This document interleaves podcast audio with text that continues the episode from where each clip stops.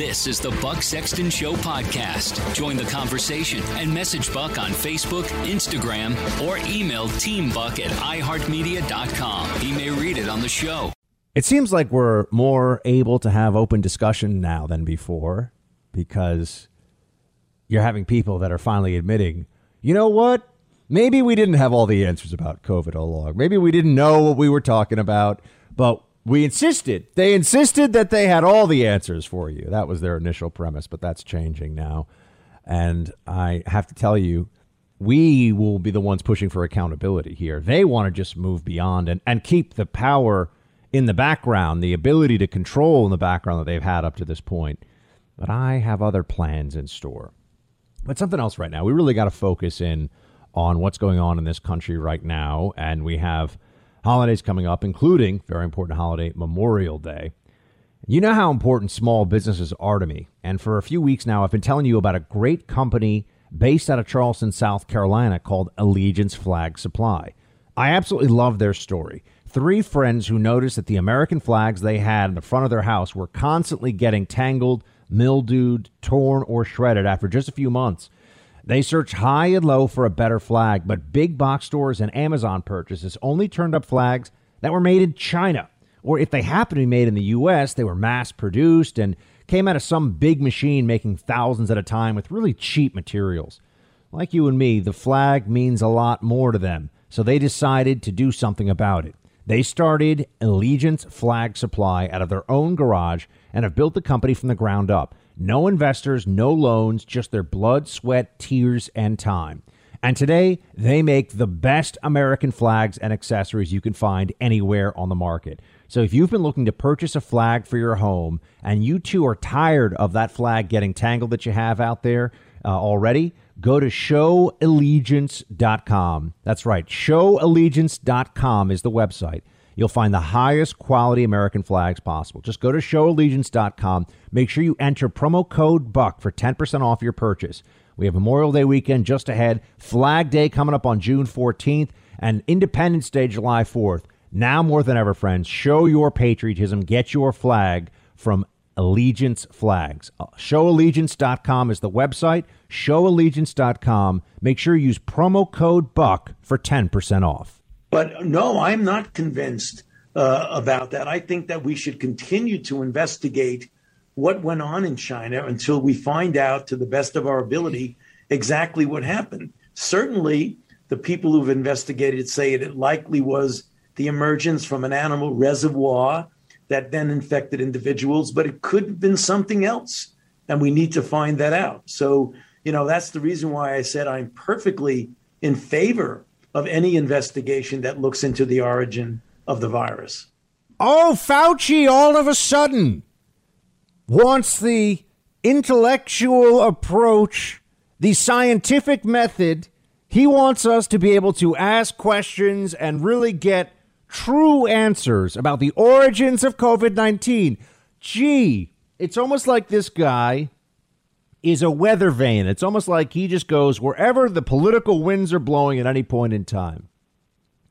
Don't you all recall that when Donald Trump, among others, was putting forward the idea that this came from the Wuhan Institute of Virology, that the pandemic that has shocked and greatly wounded the world and caused millions of deaths. Don't don't we all remember when that was raised? It was oh no, it came from bats. Actually, a pangolin. Actually, I don't know. Who knows what animal it was, but something in a wet market, yada, yada, yada, global pandemic. Shut up and do what you're told. That was the idea. That was what they were telling us. Some people, though, were saying, hold on a second. This just happens to show up, this COVID 19 virus, right in the near vicinity of the Wuhan Institute of Virology, which was studying bat viruses and engaged in gain of function research when it comes to bat viruses, that is a massive coincidence, isn't it?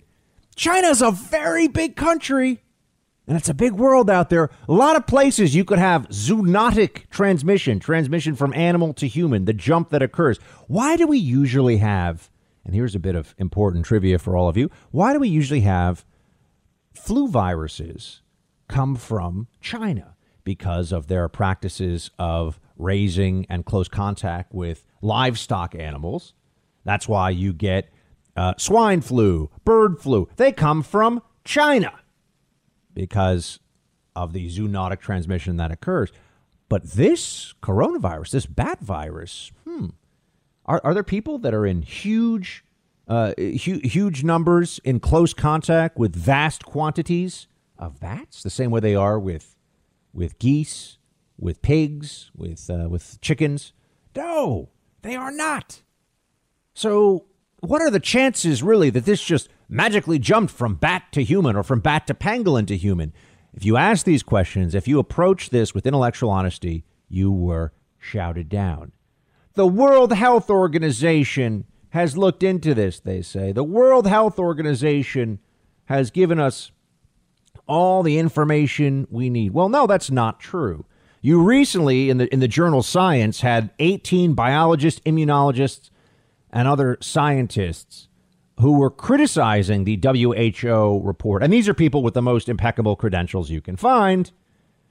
And they were saying that there needs to be a much more extensive evaluation um, of the zoonotic transmission hypothesis, that there's very little clear uh, data on this one, and, and that concluding that this is settled science is absurd.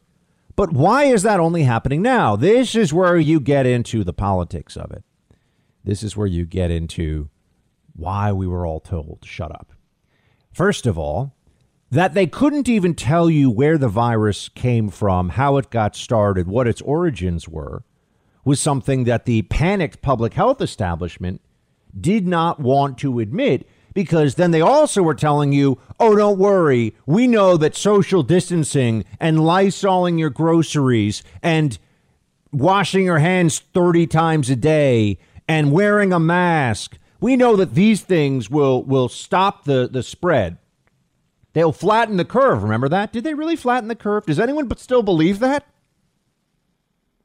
Oh, sure. Now it's, well, maybe it reduced to 2% or 5% or something, but Originally, it was just do these things and we'll stop this thing in its tracks. Didn't happen. Didn't work. And mask maniac blue Democrat parts of the country got hit worse than anywhere else. But you weren't allowed to ask questions. You weren't allowed to say, hold on a second. What's really going on here? You had to listen to Fauci talking about the reservoir theory. It came from the reservoir. Uh, and everyone said, well, listen to the science. Now, some of these same voices are saying, "Oh yeah, no, we we we're not convinced the WHO, which is acting at the behest of China on this one, China won't share some of its data on the uh, the origins of this virus. Why would you do that? Why wouldn't you share data? This is just about a disease. This is just about a virus. What do you have to hide, China? We all know the answer is a lot. So there was the we don't want people to understand that we don't really know that much about this virus component of it because it's it's harder to control people in the way that they wanted to when you have to admit there's a lot you don't know. If there's a lot you don't know, then people start thinking maybe we should ask some questions and maybe they don't know what the heck they're talking about. Couldn't have that. Couldn't have doubts. Not allowed. And then there was the other political component of this do you remember who was blamed more than any other person for the COVID 19 pandemic in 2020 in this country and in our, in our media? Donald Trump.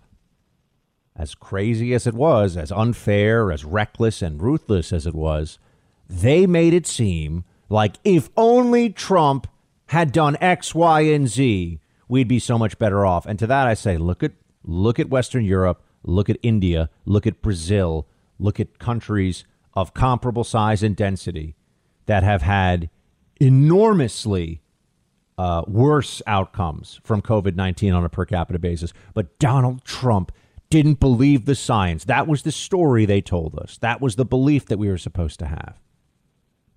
And look what that left us with. Now we had an entire population cowed by the so called experts. Oh, we can't ask questions. Do as you're told. Double mask. Any person able to think for themselves would say, really, it took them almost a full year. Masking is so effective that it took them almost a full year to decide that double masking was much more effective. They they didn't know that additional masking wouldn't limit the droplets coming out of your mouth. As if that's really how people are all getting the virus. We're all being hit with spittle all the time. No, that's not actually how people were getting this. We all know it. We all know it now. They were wrong, wrong, and wrong again. But it was so important to blame Donald Trump and to make sure that Trump, who was somebody that had taken a different posture toward China, that was willing to confront China, that views the Chinese Communist Party as a true and direct threat to U.S. and just Western democratic rule of law hegemony. China is a threat to all of that economically, politically, and yes, militarily. Trump understands that. And so he takes the position that we should call it the China virus. Why do they say you can't do that? Oh, now we hear about the South African variant and the Brazilian variant and all the variants. You know, Fauci talks about the variants all the time based on where we first figure out where these things come from. Why was it racist to call it the China virus? Remember? Race. It's so racist. Oh, okay. That's not something that we worry about when it comes to Zika or Spanish flu or West Nile or you name it. Any number of viruses named for places uh, from which they Ebola. But no, no, it was racist to call it the China virus or the Chinese virus or whatever it was that Trump was saying, because if it was clear that this was the recklessness of the primary adversary on the world stage that Donald Trump had been trying to confront for years, and that their recklessness and lies led to a global pandemic that cost millions of lives, trillions of dollars. Some people might have said, wow, Trump was really onto something with that, wasn't he? At least he saw the challenge of China coming and was willing to do something about it. But no, it was much more important to just emotionally and irrationally place blame on Trump for COVID and to pander to the social justice rhetoric of the left and the identity politics. And oh it's ra- Trump is racist when he talks about the virus that's infecting everyone all over the world. Somehow that was that was racist. No we we see now that they have been wrong and in many cases lied to us certainly about their certainty they lied to us about the degree to which they had answers which when you're talking about health is wrong, is reckless, is destructive. They should have been saying all along, we don't know. We can't prove this. We don't have data for this. We don't know that it didn't come from a lab. Prove that it came from a lab and let's talk about it. Instead, it was no, no, no. The WHO, sorry, already looked at this. We can't prove how effective, or even if they're effective at all, masks actually are. They don't have this data. They only have lab studies, but no, no, no.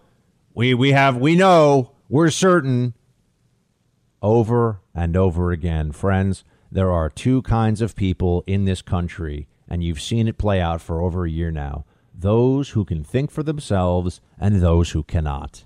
I think the challenge right now is that the uh, the side of the ledger that supports the thesis that this came from a zoonotic source, from an animal source, hasn't budged, and the side of the ledger that suggests that this could have come out of a lab has been continuing to grow. So people a year ago who said, "Well, this probably came from nature. It's really unlikely it came from a lab," maybe a year ago that kind of a statement made a lot of sense because that was the more likely scenario. But we haven't found the intermediate host. We found no evidence of this virus in an animal anywhere. The closest um, homology we found is a pangolin outbreak that occurred in March of 2019. Um, but we haven't found the true source of the virus. And with MERS and SARS, at this point with those outbreaks, those epidemics, we had found the intermediate host. And it's not for lack of trying. There's been an exhaustive search for what the animal host was for this virus, and it hasn't been found. So I think the, the ledger on the side of the lab continues to grow. And the question for a lot of people is going to be when are too many coincidences too much? When does it just seem that there's too many things suggesting that this could have come out of a lab? Um, and right now, you know, there's more and more circumstantial evidence, certainly. I don't think we're ever going to get to the bottom of this because unless we have a whistleblower, mm. assuming it did come out of a lab, and I'm not saying it did, but assuming it did, unless we have a whistleblower, regime change in China, you're not going to truly find out. If there are retained samples from those people who were infected in that lab, I don't think they're available anymore. Yeah, China is going to cover this up, obviously. So we can't rely on what China has. But note this whenever someone hears about circumstantial evidence, most people go to prison because of circumstantial evidence. Usually you don't have an eyewitness in a criminal case. Usually it's okay, what do we have? You have a lot of circumstantial evidence piled together, and that's enough to go beyond a reasonable doubt. Uh, usually you don't have an eyewitness, you don't have a smoke, you don't have the so-called smoking gun. And that's why when you when you see how this is going right now, how this is trending, it, it becomes apparent very quickly that Democrats were using this for political reasons in the in the 2020 year against Trump. Didn't want people to think more about this. Uh, didn't want people to dig into it, and were willing to believe the WHO. The WHO is showing up, and this is like, you know, this is like dealing with uh, with Saddam and the weapons inspectors, right? One of the things that we did know is Saddam wasn't being honest with the weapons inspectors. Uh, whether you whether you believe that he, he got rid of all of it or only some of it, I mean, there was a lot of stuff happening there. Do you think the WHO is going to get real access to the data from the Wuhan Institute of Virology? Here's some of the circumstantial evidence that. Uh, oh, and I just want to also point out social media shut down lab leak theory stuff. Okay, Social media, like Facebook, said you could not put that theory out there. Now, why? Why were they so sensitive? Because this was part of the Trump was wrong, and it was so important to people that Trump was wrong about the China virus. And beyond that, uh, they also didn't want this to be used for xenophobia, or they were worried about attacks on on you know Chinese Americans or Asian Americans. Interesting study that just came out, at least in New York City, of hate crimes. Uh, over 90% against the Asian American uh, community, not from white guys. That was just in campus reform over the weekend. A study out of uh, out of the UC system, University of California system, about New York City hate crimes. 90% plus attacks, uh, hate crimes of any kind against Asian Americans in New York City, not white guys. But yet, what did we hear for a little while from the media? Right, lies, because they lie to you all the time. So now the, the lab leak theory, back to, to where we are on this, is getting greater uh, credibility, greater greater um, focus, because you have one uh, a number of people who came down with severe illness from the lab in about October, November 2019 that's what you call a pretty big coincidence, isn't it? And what we know from this virus is it is highly contagious. So if a couple of people had it in the lab, how quick, how easy do you think it is in China before anybody was worried about COVID? You think that they're not in close quarters with a whole bunch of folks going to the store at home? Come on. And as the New York Post writes it here, this particular coronavirus showed up seemingly out of nowhere, perfectly suited to attack humans would be quite the mystery if it hadn't first popped up in a city with two virology institutes that were studying bat coronaviruses. That's right. I mean, this this could have come if it was a zoonotic transmission issue. It could have come from a wet market anywhere in China because they're all over China. An unfortunate vestige of the era of Mao's Marxism, where people were starving to death and so they started raising wild animals for food, and then it became a cultural practice. This is true. This is how the wet markets got going. Bats and lizards and pangolins and whatever, they started capturing and breeding wild animals for food because Mao's practices for, uh, for agriculture and farming and animal husbandry were so bad that people that there was mass starvation during the famine, Mao's Great Famine. 40 to 60 million people died so they were just grabbing whatever they could, understandably, to survive. And then it just became a, a cultural practice. And then it was worth hundreds of millions of dollars because there were also these ideas of of uh, rural agricultural and peasant uh, medicine where people would just say, "Oh, if you eat this, it'll cure this," or if you do this, it'll give you greater vitality or whatever virality. And so people started eating these weird animals in China. And then it grew into a big practice. But this didn't happen. There are these wet markets all over China, so-called wet markets. This didn't happen um, in just any old place. It happened in one where there were two institutes, one in particular that was studying bat coronaviruses and gain of function research. We go back to the the beginnings of this. We go back to Occam's razor like a chainsaw on this one.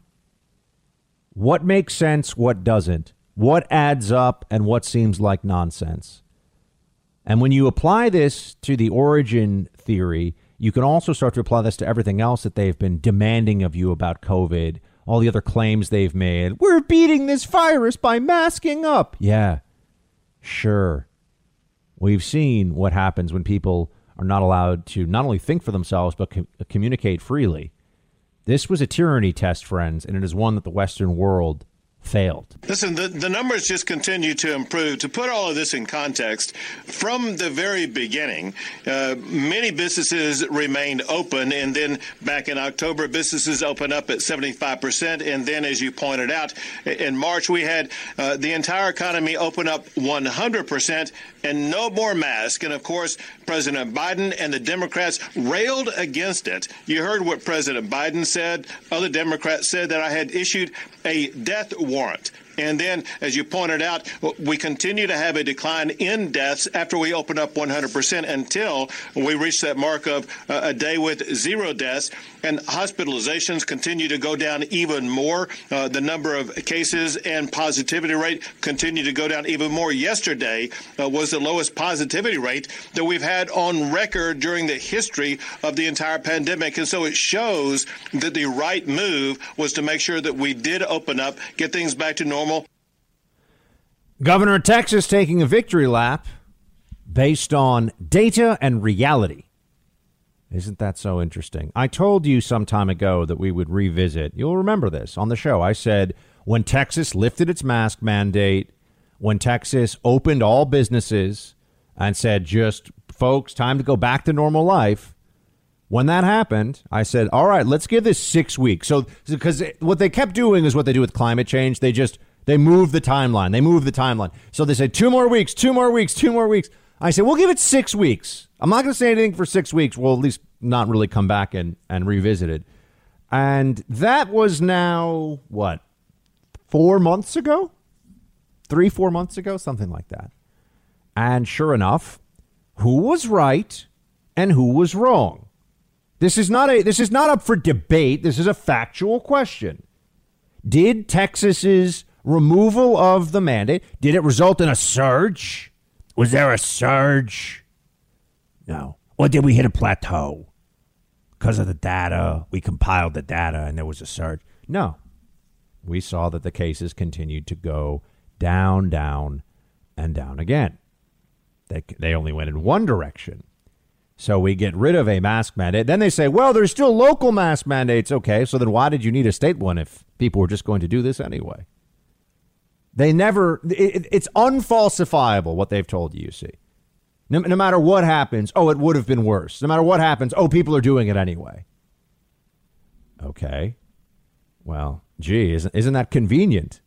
Isn't it convenient that the idea itself of wearing a mask to stop a respiratory virus from mass circulation was considered by the medical community in this country absurd?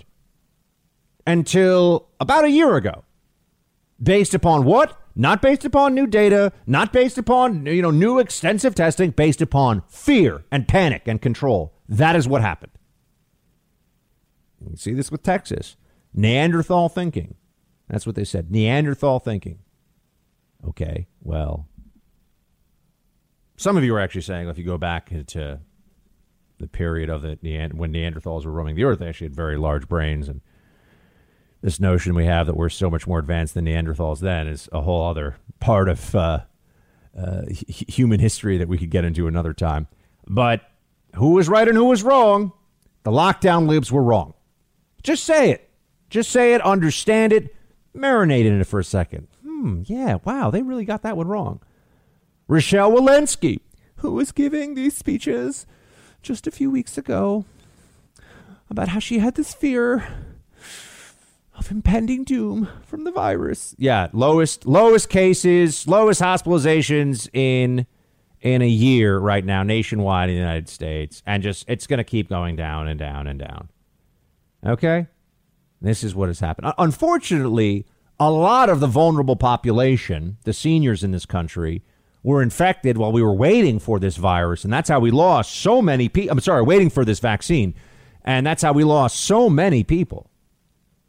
Remember, this virus, we were led to believe we were controlling it for a year when it clearly was not being controlled. The measures that they told us would work did not work. The same people who were saying, oh, it didn't come from a lab, were saying, oh, masking is more effective than a vaccine. The head of the CDC said that to Congress last fall. Fact check me on it. Go for it. You'll remember. Dr. Redfield. I think this this this mask might be more effective even than a, than a vaccine. If I remember when he said that. But people like me who were pointing out how stupid this was, blocked on Facebook, suspended, blocked on Twitter. You're going to lose your account if you keep this up. You won't be able to talk to your audience anymore on social media. Okay. Do you think any of them send a little note? You know, guys, wow, we really, we are, we, the social media companies, really are the enemies of free speech. We really are totalitarian lib nut jobs. No, they, they uh, they did not say that. They did not say that. Bunch of wackos. We're just saving people by shutting down free speech. That's what we do. We save them by shutting down free speech. Sure. Sure. And yet here we are. Here we are. Finally seeing the results. Another another area where I ask you uh, how we can question or how we should be able to question the consensus. Dr. Rand Paul talking about how he feels about getting vaccinated as a recovered person. Here's what he says play 14 hospitalized or getting very sick. I've just made my own personal decision that I'm not getting vaccinated because I've already had the disease and I have natural immunity now. Um, that should be my, you know, in a free country, you would think people would honor, you know, the idea that each individual would get to make their medical decisions, that it wouldn't be Big Brother coming in telling me, you know, what I have to do. Are they going to also tell me I can't have a cheeseburger for lunch? Where is the evidence to Pro, uh, where's the evidence to prove that natural immunity is weaker than uh, immunity over the long term from yeah, from those who get the vaccine? They don't have it. Doesn't exist. They don't know. So what do they do? They take a guess. But they know that if they're taking a guess, they're making a judgment call not really based on knowing, but on thinking, and that's not the same thing. But that's been their sin all along. They pretend they know when really they just think. They pretend they're sure when really they're making a judgment call.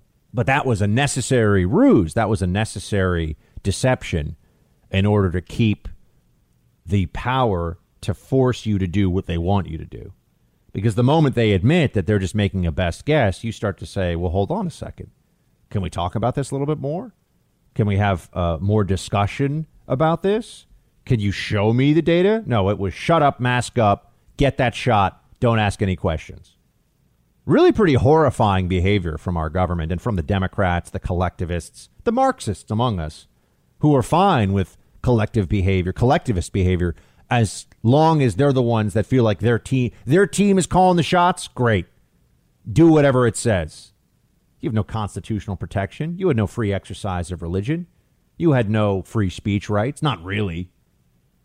You know, not not in any way that mattered during this pandemic. You know, shut up and do what you're told. It's really hard to stand against masking when the government is mandating you have to do it everywhere. It's really hard to point out. I mean, but look, look at schools. I mean, I was going to say it's really hard to point out there how wrong they were on schools. Private and parochial schools across the country were open this this last school year. You know what's we're not open the public uh, public schools, and it was because of teachers unions, and we all know it. The teachers unions are a disgrace. They're disgusting.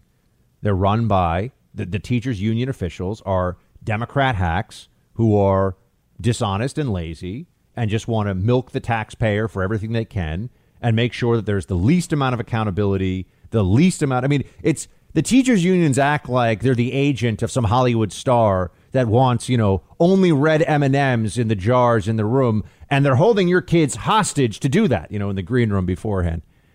That's what they're acting like.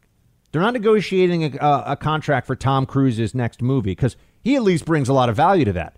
They're negotiating against the taxpayer to make sure that the people in the teachers' unions are able to stay home, get all their pay, get all their benefits, and not have to do anything while your kids were suffering, while parents were having to figure out what do I do. You're, you were still paying those taxes. You're still paying taxes. In a lot of places, your real estate taxes, which is a major burden on a lot of people, go right to your local school districts, goes right to the public school system. And you didn't get some break because they were doing Zoom learning. There was no there was no cut in those benefits, right? Ah.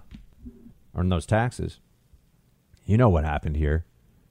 The Democrat left used a crisis to seize control, to shut down free speech, to shut down dissent. And now that the truth is emerging on a whole array of fronts, they want to act like, yeah, let's all just sort of forget about that and be friends. I say no.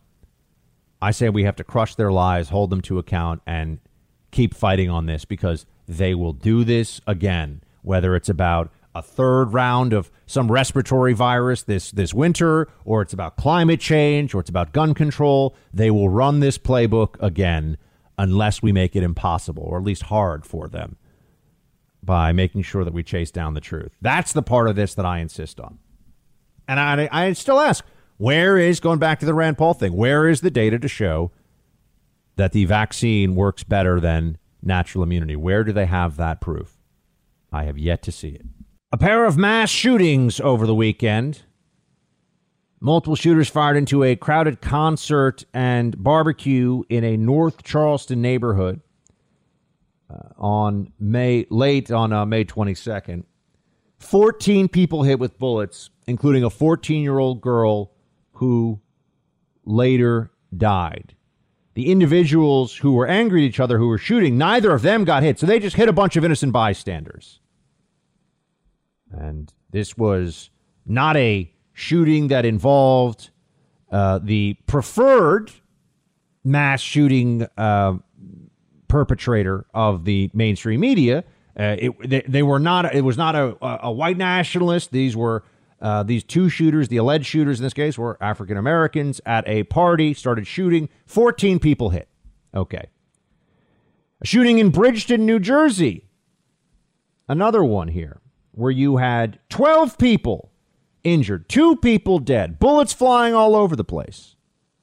Again, not white nationalists, not uh, you know, not white supremacists engaging in a mass shooting, um, but the media covers the story and then very quickly moves on from it.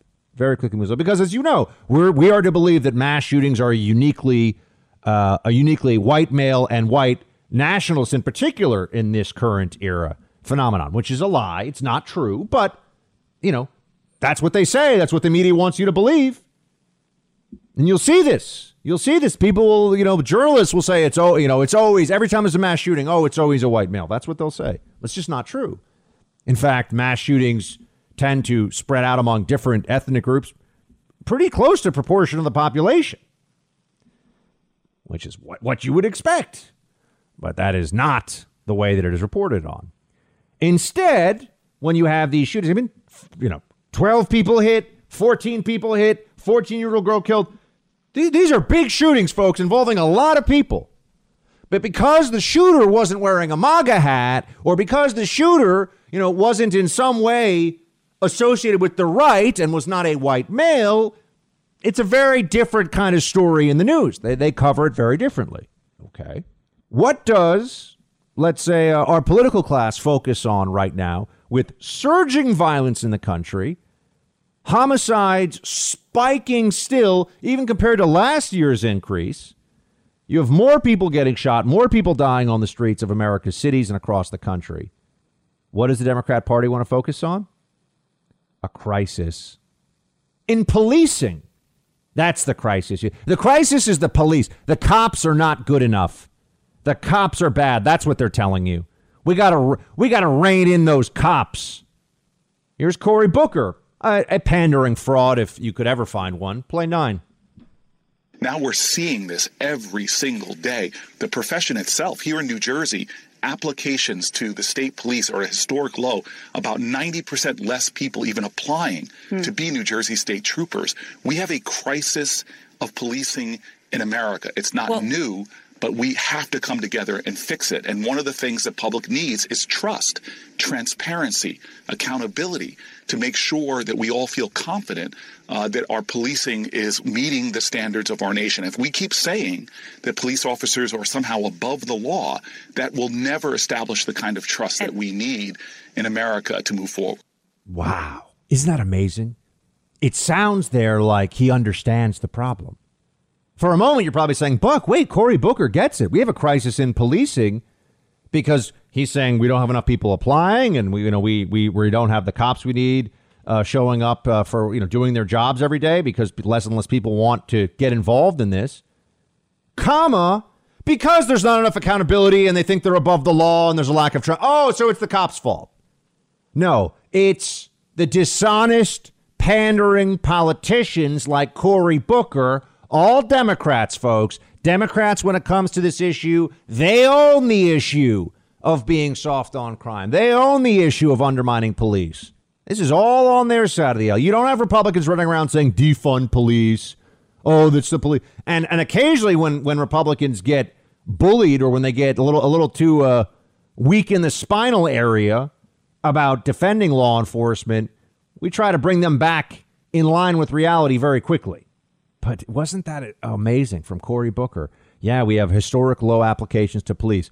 Maybe because the Democrats keep feeding police to the wolves, acting like the reason there's a spike in crime, the reason there are such dysfunctional, violent communities in so many places in America is the lack of transparency and accountability in policing. Cops think they're above the law. That's the problem. Do you think the 14 people who were shot in North Charleston over the weekend, do you think that that's because of a lack of police accountability? Do you think that the dozen people that were shot and or wounded during the mass shooting in New Jersey over the weekend, you think it's because of a lack of police accountability? This is the stuff that Democrats say. Just lies. Just lies. Just reckless, grotesque. And they know, they know better. At some level, they understand this is crap. But what do you tell communities that have a lot of violence, that are Democrat run and controlled? We're talking about these major cities, talking about places all across the country with Demo- Democrats in charge, in charge of the police force, in charge of the mayor's office, in charge of the governor's house. What do you say? Oh, it's it's not our systemic policy issues that are the that are the problem, the undermining of cops. It's that the cops aren't good enough. This does not stop until the public at large, Democrat and Republican, repudiates the pandering nonsense. Cops are not the problem, they're the answer. They finally removed the National Guard from the Capitol over the weekend. They, they- they finally ended the mission at the Capitol. Let me just say that this whole thing was such a farce, such a disgrace. As as if what? There was going to be a the, the unarmed insurrection A- A- AOC, who I really do think is is unstable now. I, I used to just think that she was somebody who wasn't very bright, which is still true, but now I think she's unstable. And and she she's effe- effectively admitting that she's having to get uh, treatment for the PTSD that she feels from the the so-called insurrection. Oh, we uh, we are not sending our best to our nation's capital, that's for sure. And and we have this this big story that continued on for so long of how there was there was an insurrection that was averted at the last second by Capitol Police walking around saying, "Hey, you guys have got to get out of here." This is what they tell us. The National Guard ended their mission uh, at the Capitol four months after troops were called down to the district following the quote deadly January 6th attack on the Capitol end quote. For whom was the attack deadly?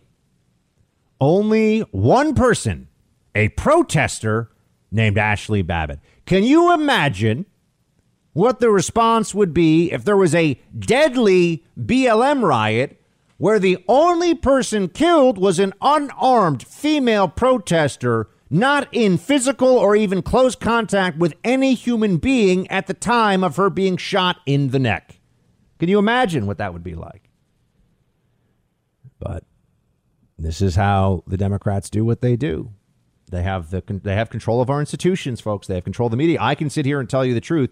For every show like mine, there are 50 shows, TV and streaming internet and and you know all over the place of lunatic libs running news channels or doing quote news shows who are telling you that this was all all reasonable and necessary. Yeah, I'm sure the most boring job probably in the history of the National Guard was to be one of the thousands deployed to defend the Capitol from the insurrection. Um, this this whole thing was such an overreaction. It's an embarrassment, really. The kind of people who think that we needed thousands of National Guard to continue to be at our nation's capital are the, are, are very similar to the people who think that triple masking is reasonable. You got a triple mask and wear goggles forever. We have a society with a lot of people who are emotionally and psychologically broken. And this this really does get into some existential questions and issues about our society overall and, and the way people view themselves in the world. They they have replaced God with the state. They think that they have a relationship with government that is more important and powerful in their lives than anything else. And they need to they need to feel they need the belief that government is there for them takes care of them is their friend. Government is not your friend. You know that. I know that. A lot of people don't believe it. A lot of people think that government is there to keep you safe and warm at night. Uh, but the whole premise here that this was necessary this deployment at capitol hill was necessary because of the imminent threat of another coup? Uh, no.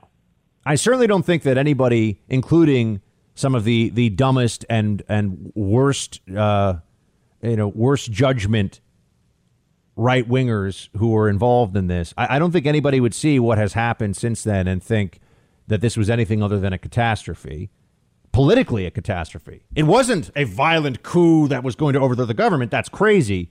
But this was used to, and continues to be used to bludgeon anyone on the right into silence, undermine them, cancel them, marginalize them. It's exactly what I said from the day of. It was nothing but downside, stupidity, and loss. It was a terrible idea. And it's because of exactly this, what we see going on. One, we don't do that. We don't break the law. We don't engage in in that kind of barbaric stupidity. We leave that to the left. That was the left's thing, not anymore. Now, for years, they're going to keep saying, oh, remember January 6th? Remember January 6th? You can say, well, Buck, I know that that's not fair. Yeah, you and I may know it. What about the 2 to 3% of persuadable voters who will determine the fate of the future of this country? Do you think they know it? What are we really talking about here? Who are we? We're, we're, we're fighting, we're mobilizing politically to get pretty small percentages to go from one side to the other or to show up who weren't going to show up.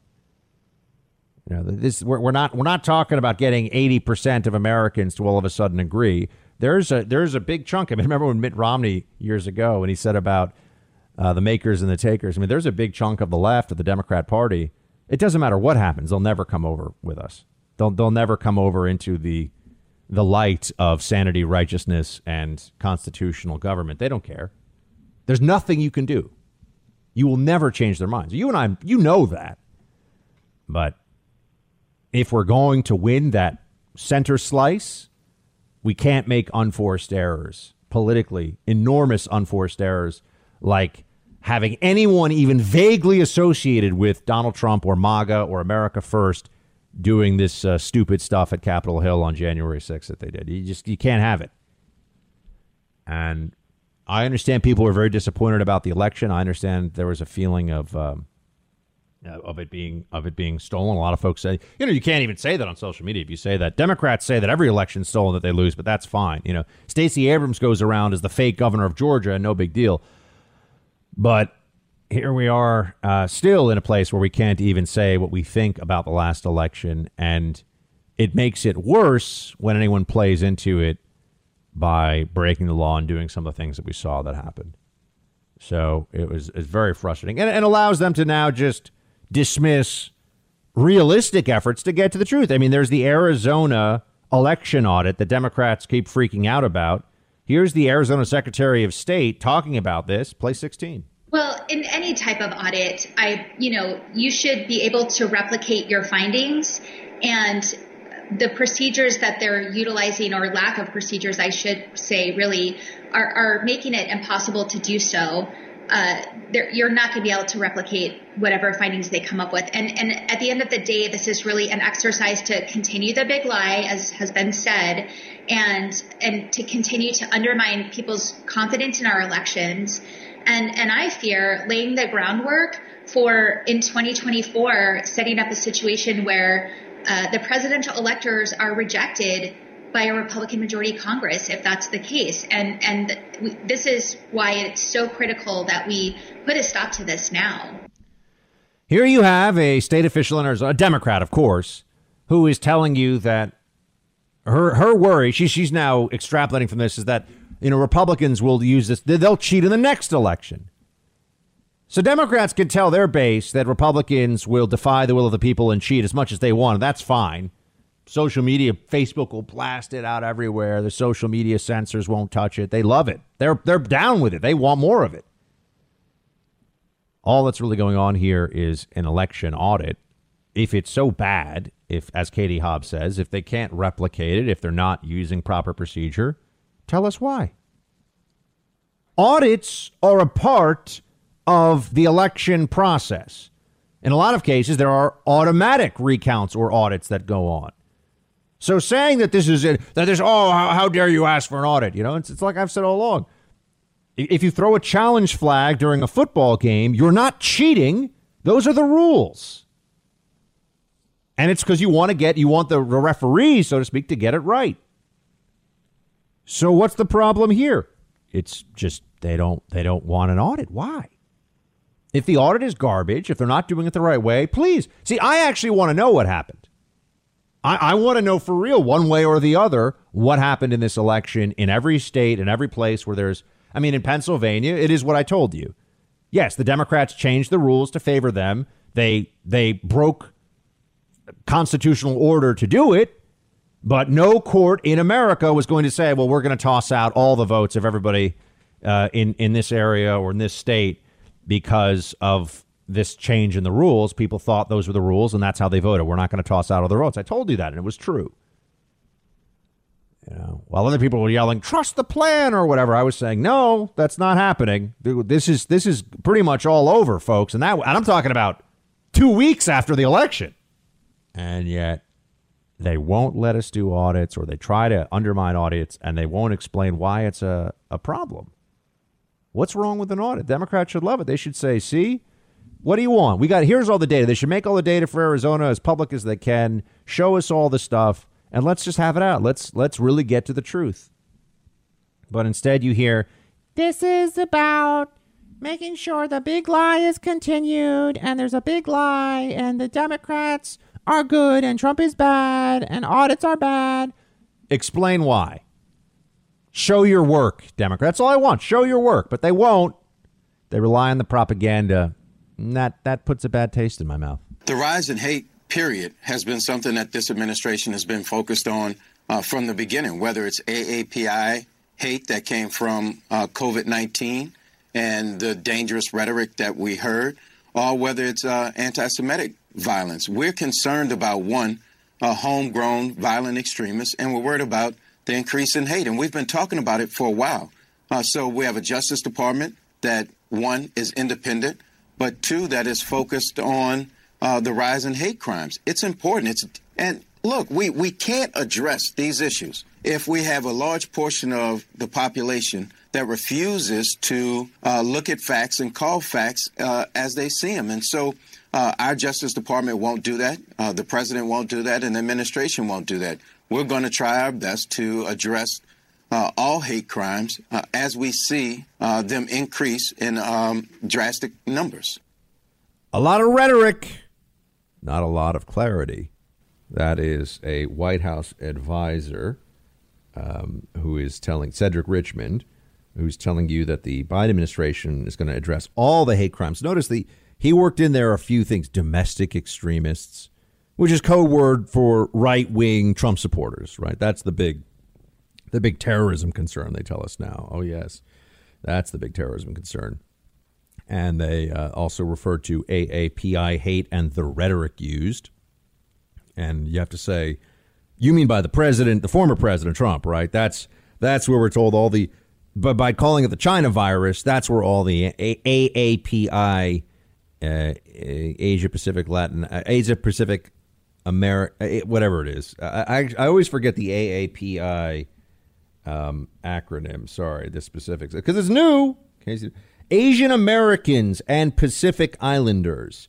But why aren't they? So here's my problem. I've got a problem here. Why is it a Pacific Islander Americans? Notice that, right? We, we I, I've, I've got a problem with this acronym. It's Asian Americans, fine, but then it's just Pacific Islanders. But they're are, are, are we talking about? Because I, I know there are Pacific Islanders who are uh, American, meaning that they're a part of America. But what if, if someone comes from Fiji to the United States? Uh, are they a Pacific Islander American? Do you see what I'm saying? So I'm just pointing out this acronym is sloppy. This is a sloppy acronym. It doesn't really doesn't really hold up when you start to think about it. This is a and it's a new uh, a new categorization, um, something that the left is using a lot now. Now, I just think that if we're going to wor- work on problems, if we're going to make problems better, right, we're going to find a way to make things better. Then isn't it important for all of us isn't it important for all of us to know what's really happening. Don't you have to have the facts, right? If you have a, a flood occurring in your house, it's very hard to deal with it if you don't know where the water is coming from. Okay, so where are we seeing the surge in specifically AAPI, uh, AAPI hate crimes? Is it coming from the right, from Trump supporters, from you know the MAGA hat wearer, so to speak?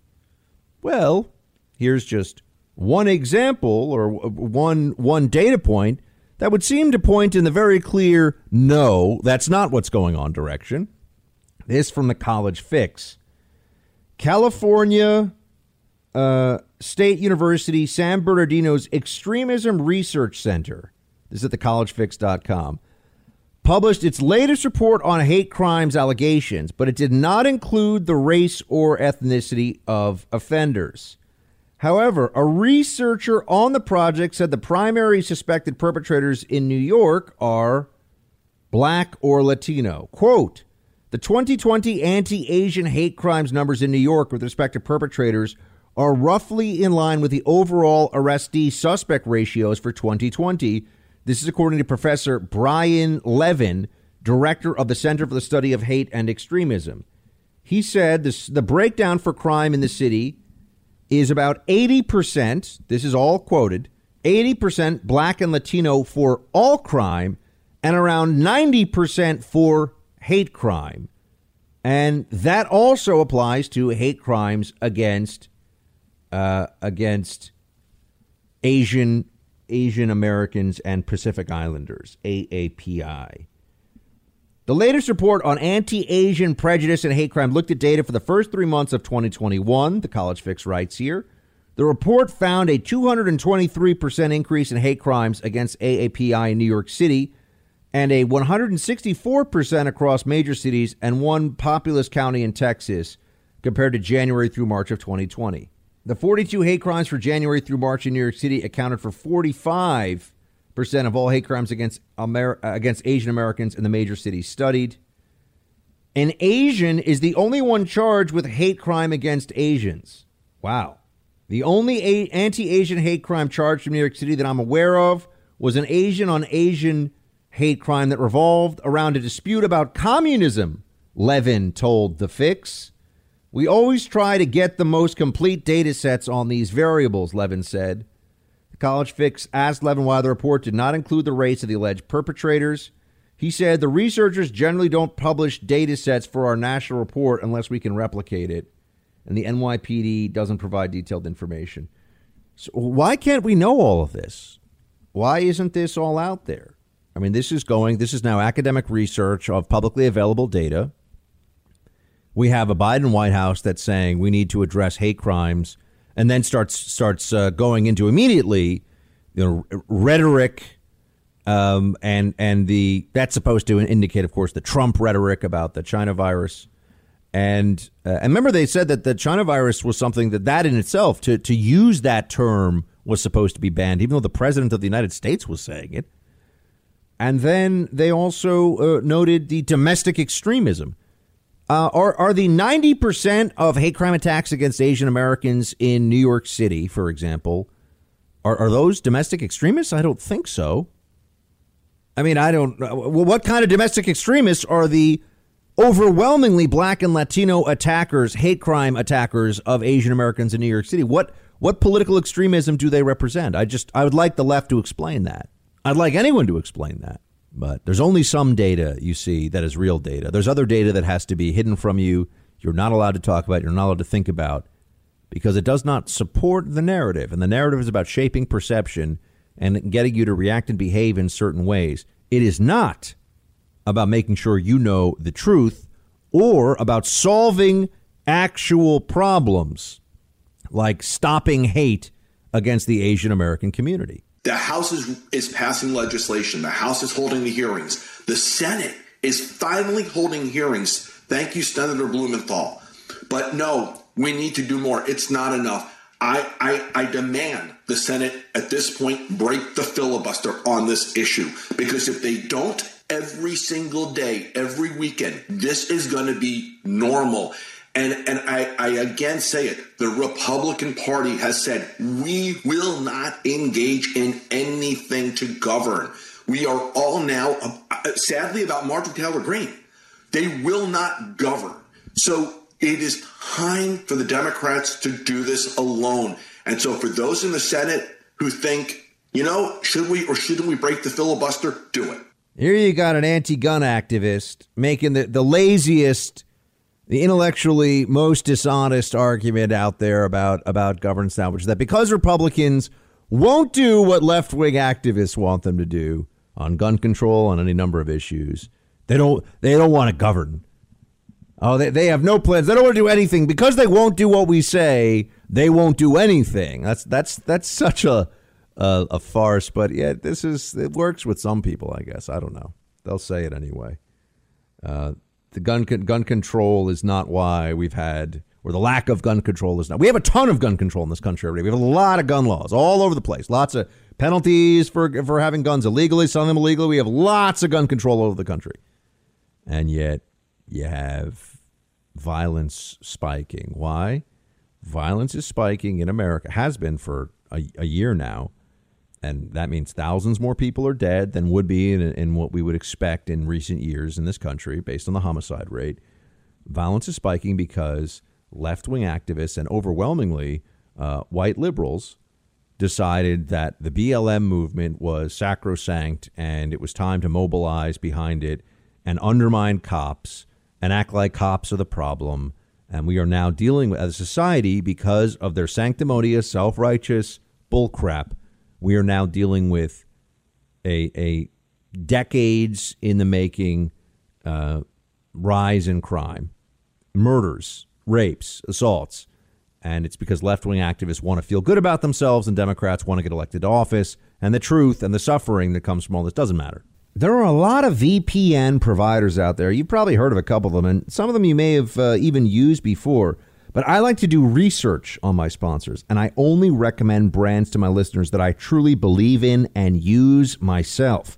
I can say with full confidence that ExpressVPN is the best virtual private network on the market.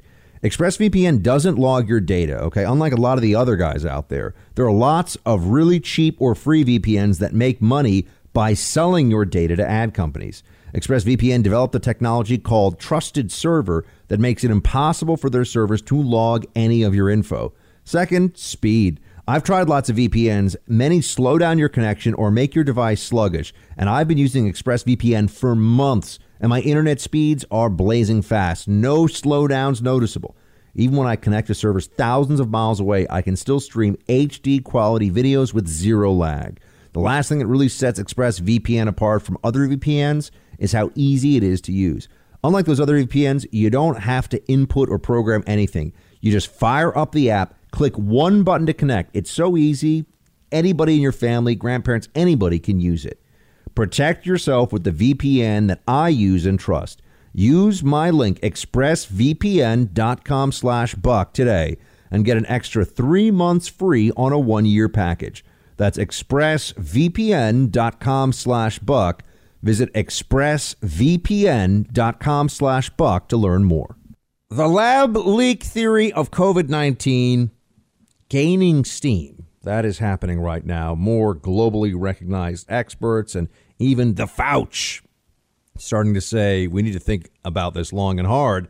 We got Jack Posobiec with us now. He often thinks about what's going on with the CCP, the Communist Party of China, all things over in that part of the world. Jack is a fluent Mandarin speaker, and he is with us now from One America News. Jack, great to have you. 大家好，Buck Sex That's what I like. How's to it going, Buck? Good that, to be here. That's what the folks like to hear. So tell me this, man. Um, the the lab leak theory. Now it seems at least, Jack, we're allowed to talk about this. But but tell the folks what what has gone on here. I mean, take us from from the the early days of how dare you say this didn't come from zoonotic transmission to where we are now. Well, it's really amazing. And to see the mainstream media and many in the mainstream media jumping through hoops, going through the usual mental gymnastics that we see when they get something wrong. However, you got to give them at least a modicum of credit because, unlike, you know, say Russiagate or some of the other hoaxes they've been involved in. This one, they actually seem to be publishing the mea culpas, going through the motions of actually apologizing, not necessarily retracting. Although PolitiFact, I should say, uh, did actually do a major retraction on on their reporting, uh, or I should say, not their reporting, but their fact checking, because of course PolitiFact is an independent arbiter of truth. That's all they are. So they're they've now gone from conservative media and President Trump, who from the very start were saying we need to look at this lab. We need to find out what was going on in there. President Trump comes out April of 20 and 20 and says he saw evidence or at least intelligence of, you know, potential information that this could have come from the lab.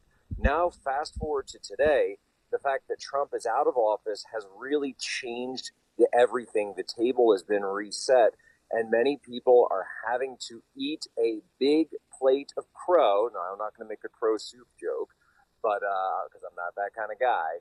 But they are pointing out that yes, not only is there intel that this came out, there's even intel, and this is where the Wall Street Journal is putting it out, that uh, came out earlier this year in the tail end of the Trump administration. Pompeo put out some of this. Now the Wall Street Journal is providing more detail that there were actually researchers in the Wuhan Institute of Virology in November of 2019 who were so sick they came down with a respiratory illness and had to be hospitalized en masse, so all of them at once had to be hospitalized because of a rare respiratory illness they came down with just one month before the publicly acknowledged first COVID uh, you know, patients started hitting the Wuhan hospital system. Jack, what do you think we need to look into here to find out? Because because I'm hearing things like uh, Scott Gottlieb, who you know this guy one week he's a catastrophist, the next week he's oh maybe we're going to be okay. I mean this guy changes all the time, but as the former FDA chairman, he gets a lot of TV time. He's now saying we may never find out what happened here, which is interesting considering how early on we are in this process. What do we need to look at? How how do we get answers here? Given that we're dealing with a country that has really uh, expanded upon and, and, masterminded a true surveillance and uh, and totalitarian state in in a way that is it's hard to get any uh, accurate information out of. Well, look, this really has to come back to a situation where, and to use uh, Secretary of State Blinken's formulation, if China wants to be a member of what he calls the rules based international order, then they need to come clean. They deleted their database in fall of 2019, took it down from the internet as to what research they were actually working on at that time during that time period. They need to put forward all of the files, all of the data. There needs to be an international, independent investigation into what exactly was going on had going on there. Right? None of this WHO stuff. The WHO stuff, which by the way is headed by Peter Daszak.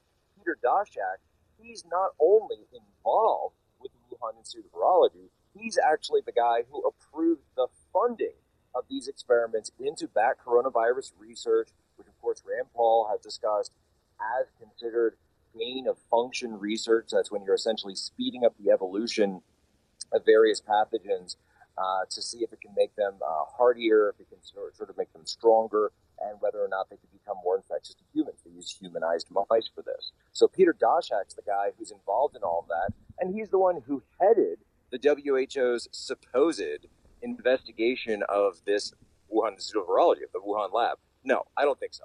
International community needs to go in there and say, we are going to look at the books. We are going to see what's going on here. We're going to have a serious investigation, or China has to be kicked out. China has to face penalties, whether that's tariffs, whether that's um, being kicked out of international organizations like the UN or the WTO, uh, kicked out of the foreign direct investment, um, a lot of the uh, a lot of the agreements that they have regarding that. All of these need to be looked at because China has shown themselves to be a bad actor. They cannot be trusted to do this themselves. They cannot be trusted to come to tell us the truth. And we need to know what was going on in that lab. If, if not necessarily even just to uh, find the origins of this, because we need to find out what else they were doing in there and what else potentially could have leaked out from that lab. We don't even know. So there's the possibility that this could, in some ways, be an, an ongoing problem. I mean, the the fact that this, if this kind of research is being done there, and if China thinks that they can uh, cover it up and get away with it, I mean, you know, people obviously, Jack, it starts to feel like a Tom Clancy uh, a plot or something. But when you're looking at a country like China that is manipulating viruses to to add this is what gain of function research is to add characteristics to them, including greater transmissibility, greater lethality, things like that coming into the equation, you can understand why people are are deeply concerned about this. I mean, I, I try to remind everybody China is a country that killed tens of millions of its own people through Mao's government policy of the Great Leap Forward and doesn't talk about it to this day. That's exactly right. I mean, not only that, they launched the Chinese Cultural Revolution at, when, in the aftermath of the Great Leap Forward, Chairman Mao felt that his his authority, that his position was within the party, within the country, was was vulnerable. He then went to the, the youth and organized mass protests, mass riots, mass attacks, denunciation of teachers, of parents, of anyone in society they considered to be counter-revolutionary, or what they actually used to call it, what they actually used to call them uh, in the Chinese, um, they would say um, uh, uh, uh, Zuofen uh, which means, of course, right wing extremists. Right? Where have we seen this before? So this is this is China. This is the CCP. Right? We need to understand what was going on in this lab because it's like Tom Clancy meets Mr. Bean because they were conducting these experiments. We're told, and this came out in uh, former New York Times science writer's piece, which went completely viral, right? No pun intended, on the internet regarding the origins of this thing. That we were told, remember, again and again, that this is a BSL level four facility. It's a level four facility, right? Level four facility. He said that over and over and over. But here's the problem, and, and this comes out in uh, Nicholas Wade's piece there, that they were conducting the experiments, according to him, at level two security. So level two. So bio biosafety level two sounds, still sounds pretty good, right? Here's the thing: biosafety level two. That's basically the same level you get at your doc, at your dentist's office when you go in for some dental work. Okay, is it safe? Yeah, sure. It's clean. It's hygienic, I guess. But does it really seem like it's enough to prevent the spread of viruses from leaking out? Yeah, I love my dentist, but I don't think so. Yeah, it's double. Ma- it's double mask safe, maybe, but it's not what Yeah, it needs to be, mask which is people in the spacesuits acting like they've got highly dangerous pathogens that could uh, that that are submicroscopic, that are aerosolized to contend with, right? So uh, that that's an, another very important point. I mean, Jack, you know, Wall Street Journal today Yeah, has this. ET guys in there. Yeah, Ja- today, uh, Jack, we've got this for the Wall Street Journal. Um, in Dan- Danaoshan, China, on the outskirts of a village deep in the mountains of southwest China, a lone surveillance camera peers down toward a disused copper mine smothered in dense bamboo as night approaches, bats swoop overhead. This is the subterranean home of the closest known virus on Earth to the one that causes COVID 19. It is also now a touch point for escalating calls for a more thorough probe into whether the pandemic could have stemmed from a Chinese laboratory. In April 2012, six miners here fell sick with a mysterious illness after entering the mine to clear bat guano. Three of them died. Chinese scientists from the Wuhan Institute of Virology were called in to investigate, and after taking samples from bats in the mine, identified several new coronaviruses. So, Jack, that that happened. They're they're Right, telling us here. just- Go go ahead. Go, I think you see where I'm going. I mean, they're telling us this happened back in 2012. Right. So here's the thing, right? Think of the geography, right? And and for those who don't know, this this cave is quite far from Wuhan. It's it's quite far. But look at what happened there, right? So the Tom Clancy novel, or maybe even a Michael Crichton novel, would start with the miners get sick and then the scientists get called in to see what's going on, right? Well, here's the problem. This time around, in the fall of 2019, we don't have miners getting sick. We don't have local villagers or, or townsfolk getting sick around this mine, like you would think would happen if this were naturally occurring in the population or in the wild, right? That's what it would look like. Then they would go out from that location, go to the next town, that province, etc., right? But that's not what we have here. Here we have a breakout in Wuhan. So how does a sick bat, and this is what Nick Wade does in the, in the article, how does a sick bat get from the cave all the way to Wuhan? Well, who was doing the most travel between Wuhan and this cave? Of course, it was researchers from the Wuhan Institute of Virology. Seems to be quite a coincidence there, Jack. Do you believe? And we're speaking to Jack Posobiec of One American News, also a former intelligence officer and expert in uh, in all things China. Uh, Jack, do you think that we're going to get answers here? Because I, I I see a willingness now to at least allow the discussion in in some of the the corporate media from this. But I, I can't help but remember when because Trump said it came from China and from a lab, we were all told, well, that can't be true. And so now it's politicized in a way where it feels like the truth is not really the ultimate goal for a lot of folks for whom it should be. Not only were we not allowed to talk about the origins, we weren't even allowed to call it the Wuhan coronavirus. Even that's what every mainstream media publication called it in the early days. I mean, like you can go back to uh, CBS and CNN; they're all using it. A Wuhan coronavirus. And then we are and then Biden comes out after the travel ban, and and it says, "Oh, that's that's xenophobic, and we don't need that right now." So suddenly it became wrong to say this. But honestly, Buck, I've got to tell you, I don't see the type of metal. I don't see the type of steel that it would require from the Biden administration, the type of strength it would require for them to actually get answers, to peel answers out of the totalitarian state of the CCP controlled China at this time, the People's Republic. It this would require them to admit fault, to admit fault not only to their own citizens, but in front of the rest of Asia and the rest of the world, where they're trying to spread their tendrils through the One Belt, One Road initiative right now. And this is definitely not something that they're going to want to admit so, or, or ever admit to. So even if we put pressure on them diplomatically, if we put, you know, issue statements, if Tony, you know, Blinken and Joe Biden want to fire tweets off, that's one thing. But I highly doubt that unless you use, as I discussed earlier, those economic levers, because the key that picks the lock of China is economic leverage. That's what they want. They want the U.S. market as their main consumer base, right? This is why I'm not one of those people who thinks that you know war is inevitable between the U.S. and China because of this economic relationship. China relies on U.S. consumption, right? Big screen Chinese TVs and everything.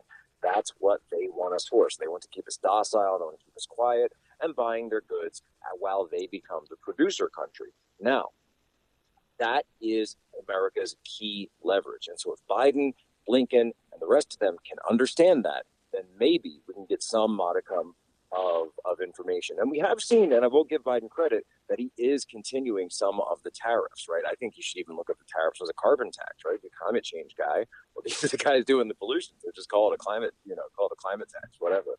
Uh, this is the type of stuff they need to start looking at if we're ever going to get answers as to where this thing started. Because remember, this thing's still out there. It's still killing people. It's still mutating. It's killing people in India uh, by the thousands. It's starting to kick off in Japan again, right? Remember, we were told Japan was one of the great countries. Now they're having a problem. We need to know what is in the nuts and bolts of this thing so that we can stop it.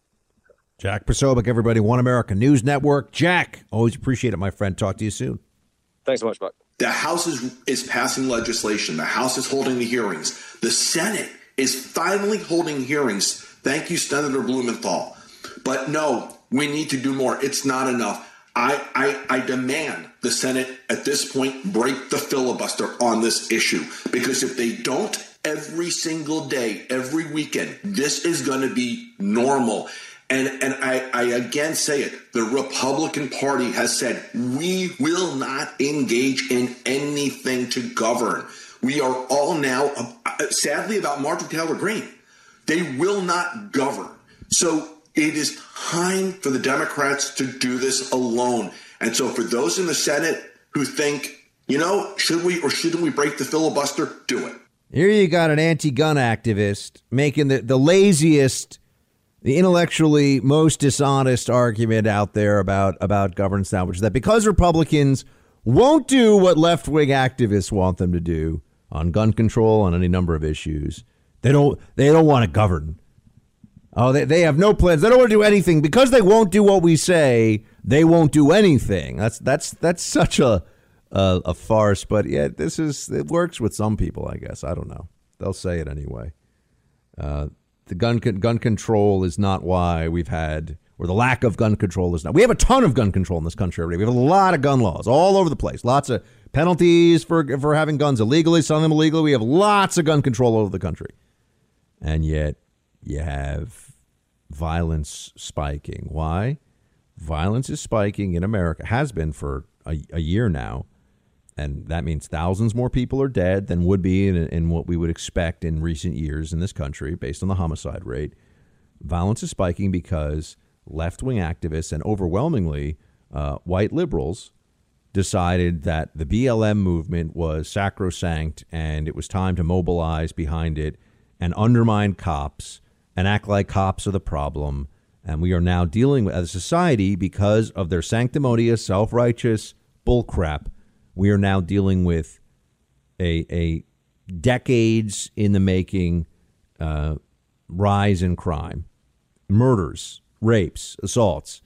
And it's because left wing activists want to feel good about themselves and Democrats want to get elected to office. And the truth and the suffering that comes from all this doesn't matter. President Biden again said that this week when he said, until the region says unequivocally they acknowledge the right of Israel to exist, as an independent Jewish state, there will be no peace. How do you have an even handed approach to terrorists who want to destroy Israel? Well, what you have got to do is also understand that over the years, the Netanyahu government has become extremely right wing. And that there are people in the Israeli government now who are overt racists. You have in West uh, Jerusalem people being evicted from their homes, tremendous pressure on people within Israel, the Arab community, as well as Gaza. So you have a very difficult situation. You have Hamas, a terrorist group. You have a right wing Israeli government, and the situation is getting worse. And all that I'm saying is that the United States of America has got to be leading the world in bringing people together, not simply supplying weapons to kill children in Gaza. This last series of attacks killed 64 children and destroyed a large part of the infrastructure of Gaza in a community that has already been one of the most uninhabitable territories in the world. How is it that we have an even handed approach to terrorists who want to destroy Israel? Well, what does that mean? Democrats use this rhetoric. They, they, they pose these kinds of, of, uh, of issues and we never seem to get really clear answers. Our friend David Harsanyi is with us now from nationalreview.com. He's a senior writer there to talk about anti Semitism, both in the foreign policy context and then what's going on here at home with some of the attacks on Jewish Americans. David, great to have you. Always a pleasure. Thank you. Um, I, I, think that's a very fair and important question. Uh, how how do I mean this is this is now even a member of the of the corporate Journo Media asking, how do you have an even handed approach when you're dealing with Hamas? What does that even mean? Right. I mean, first it was, you know, they conflate Palestinians, so you don't know what you're talking about. We're talking about Palestinian Authority, Hamas, um, you know, just Palestinian people don't have any power, you know, in in their societies. Um, the, the idea that we should be even-handed with Hamas, of course, is morally repugnant because it's a terrorist organization that exists to kill Jews. But more than that, I just don't even think that Bernie Sanders has an even an even approach. I think he's basically been pro-Hamas so far. Um, it's the same case can be made for a bunch of progressives in Congress, including Ilhan Omar and others. So um, I wish he was more even-handed because at this point, I just think he's pro-Hamas. Now, now, Bernie Sanders, this is this is a particularly interesting one because you've got a guy who is a essentially a, a Jewish guy from Brooklyn. I mean, Bernie, we think of him as Vermont, but he's a Jewish guy from Brooklyn, New York, who is taking this very pro Hamas, critical of Israel policy. What, what can make sense? Why is that happen? How is that the situation of, of of Bernie Sanders? Why does he think that way?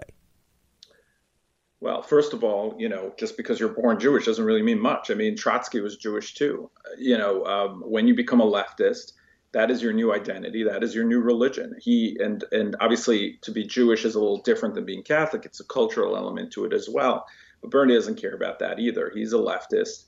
Um, for him, there's a hierarchy of victimhood, and on, on the bottom will be Jews at this point, and on the top or near the top will be the Palestinian people.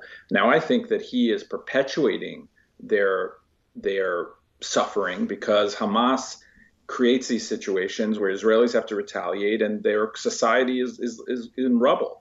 But in his worldview, in the revolutionary worldview, in the I don't know if I could call him a communist, but he's pretty close in many ways. You know, um, Israel is a colonial power. It's a capitalist country, and, and these are victims, and that he sees everything in black and white. So it's not very surprising. Just because he's Jewish doesn't mean anything. There are many, um, many self-hating Jews out there. Washington Post had this piece: "Who's protecting us?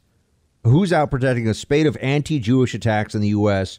draws calls for more forceful response." It, it is. I think it's it's it's pretty remarkable, David, you know, to sit here and, and think about how there are Jewish Americans who are being attacked by mobs. It happened a few blocks from where I'm speaking to you right now in Times Square in New York recently. It's happened in other places across the country. They are being attacked here for what by pro-Palestinian uh, activists, whatever, whatever. I don't even know what. I think that's the broadest term we can use to, to encompass the the most people that that are involved in this stuff. They're being attacked by these people for what the Israeli government is doing in response to rocket attacks by a terrorist organization many thousands of miles away. What what's that all about? That's about is that there's really no um, difference, in my view, between anti Semitism and anti Zionism. Now, that's not to say you can't be critical of what Israel does. Maybe they shouldn't be, you know, doing what they're doing, whatever. That's an argument to be had. But the, the folks that we're talking about are anti the existence of a Jewish state. They're against the ability of Jews uh, to protect themselves, which is what they're doing. And they want to destroy uh, the Jewish state. So to me, those people are anti-Semites, and they and they act accordingly here. And this is nothing new in Europe; happens all the time.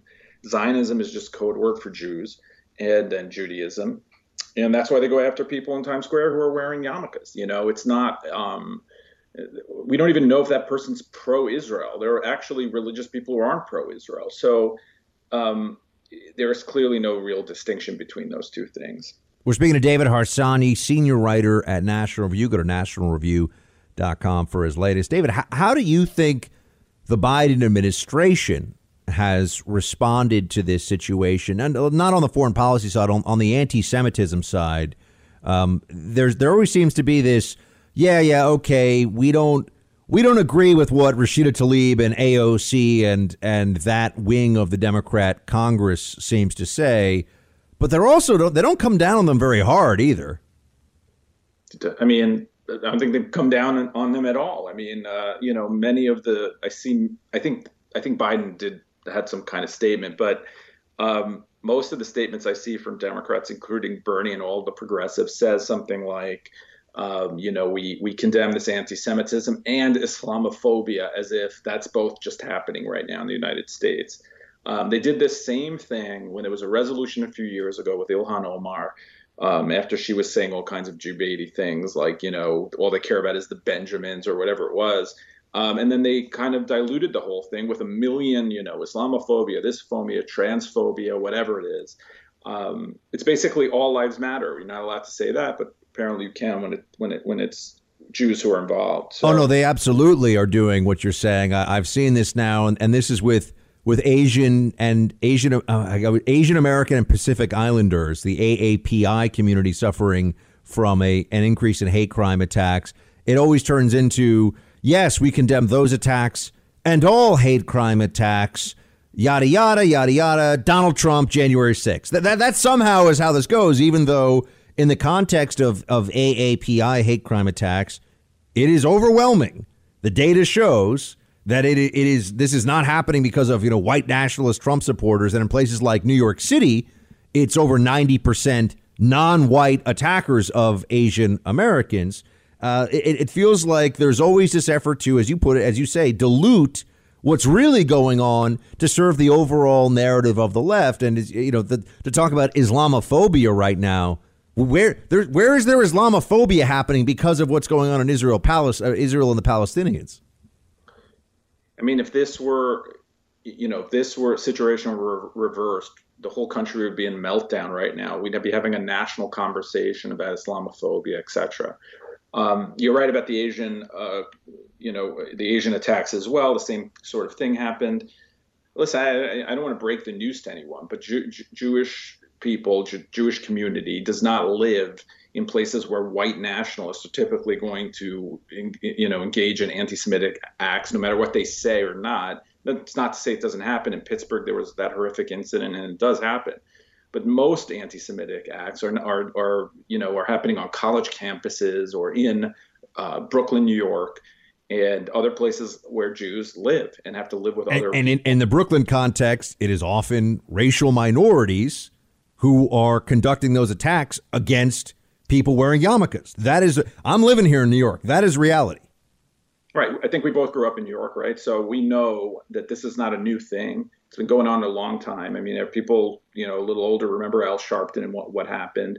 Um, that happens when you have communities bump up against each other in that way and li- have to live together. But it's been going on a long time. I mean, maybe you know there are a lot of reasons for it, but it is what it is. And then when you have more and more, uh, you know, Muslim Americans, and that's going to happen as well. So um, but yet, if it again, if it if it was in any other context, if some if white nationalists were going around spitting in people's food and targeting Jews, we would be having a gigantic national conversation about it. But this is not politically useful for them, so we don't. So it's essentially we're speaking to David Harsanyi from NationalReview.com. He's a senior writer there. Uh, David, it seems like this is essentially you, you mentioned the hierarchy of victimhood because Palestinians are uh, are considered brown. I mean, actually, a lot of Palestinians, you know, you, you I've, I've met Palestinians with, with, you know, red hair and blue eyes. But anyway, they'll, they'll say because Palestinians are, are quote, brown um, and, and are ethnic minorities and are Muslims, although not all, there are Christian Palestinians too, but people don't tend to know that. Uh, but because of that perception, they are in an elevated place in the victimology hierarchy of the left and that's why you have people in this country, I mean, Israel, Gaza, this is very far away from us, people in this country being attacked while they're trying to have dinner or walk down the street because they're wearing a yarmulke. Well, and also, you know, thanks for bringing that up about, you know, color. It, I, people, I guess that they just don't know, maybe, or they just don't care. But the but there were, in fact, many Christian Palestinians who were driven out of that area by Muslims. People don't like to talk about that either. But hundreds and thousands of Jews in 1948, when Israel was formed, were kicked out of Islamic countries and Arab countries around the world. A huge part of Israel's population does not come from the West. They're not colonizers. They don't come from Europe. They come from Arab countries. They, they look just like, and it's ridiculous to judge people like this, but they look just like a Palestinian would look. They're brown skinned people. Yeah, Iraqi Jews, they're Ethiopian Jews, they're Iranian right. Jews. This is not a racial thing. They just progressives want to transpose their simplistic worldview on everything, and it's just simply not the case there. And uh, you know, so so we have to have the same dumb argument about something that's much more. I wouldn't say it's much more complex, but it's a different situation with different factors fueling it, including religious factors and you know you know, Hamas is a theocratic organization, but they don't want to talk about that. They want to make everything, uh, you know, Ferguson, and it's just simply not the case. I mean, I've been amazed, honestly, David, that they there are explicit for members of Congress and people in the media. Gaza is Ferguson. They'll, they say this actually. I mean, this is uh, this isn't just a comparison you and I are coming up with based on you know the left wing ideology. They explicitly connect these things, and to me, that's this is just crazy. At some point, it's preposterous. And then you have organ like New Yorker writers or the New Yorker Writer Union saying using genocidal terms like from the river to the sea. That's about pushing all the Jews into the sea. And they use it. Maybe they don't fully understand it or whatever. I mean, to give them the benefit of the doubt, though I don't know why I am. Um, those are terms that if someone used against another people, it would be nuts. I just read a New York Times story today where they blame Jews for sparking violence within Israel, not in an occupied, supposedly occupied territory, but within Israel. They blame Jews for moving into towns that have lots of Arab people, as if they, you know, in essence, they're making ethnic you know, not ethnic cleansing, but they want Jewish free places within the Jewish state. So I, I, just don't even know how to explain that. This gins up anger as well. They blame Jews for starting violence simply by living in a town. Now, shouldn't Arabs and Jews be able to live together? I think they should be.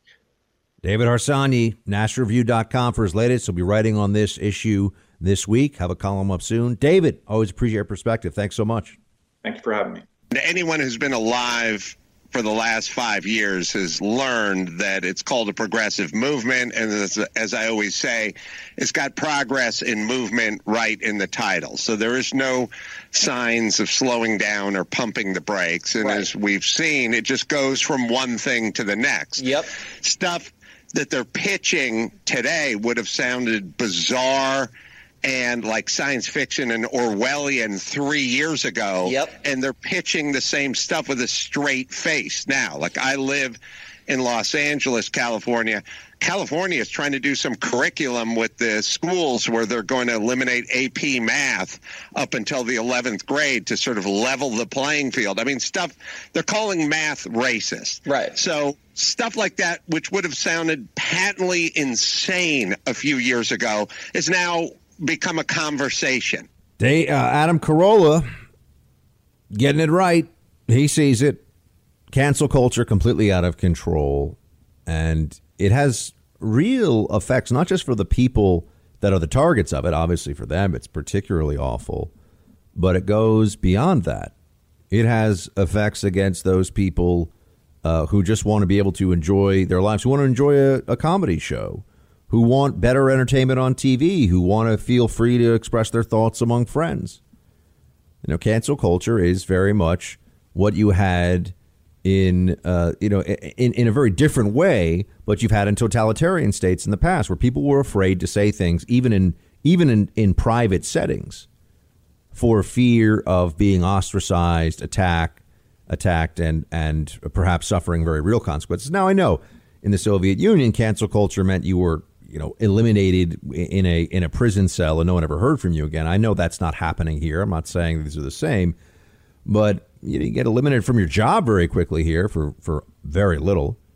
They'll they'll push you aside for any number of minor infractions, and uh, that's why I mean even even someone like Chris Rock uh, is is saying that cancel culture creates unfunny and boring comedy. That was just a couple of days ago. Chris Rock and Buck Sexton agree on this. Doesn't that doesn't that indicate that there's probably something bigger going on here? Chris Rock and Buck Sexton agree that cancel culture creates unfunny and boring comedy. And really what we mean by this is or what I mean by this is comedians stink now. They're not funny. There are exceptions, but most comedians are bad because they're cowards because they're they're uh, conformists. They go along with the dominant consensus. They they it's easy for them and they don't want to get in trouble. They don't want to get fired. They don't want any problems. And so this is what we deal with. This is what we see happening. And it's just outrageous. It's just wrong. It's wrong what's going on in this country. It needs to be stopped. And I know people say, "Oh, look at this, uh, you know, Chrissy Teigen, who I, I don't know her. But you know, there's John Legend, Chrissy Teigen. The left loves these these two. They're I see what they write on Twitter. They're both morons, And you know now she's in all this trouble and losing deals because she bullied somebody into into she tried to bully somebody into committing suicide years ago. It was a horrible thing to do.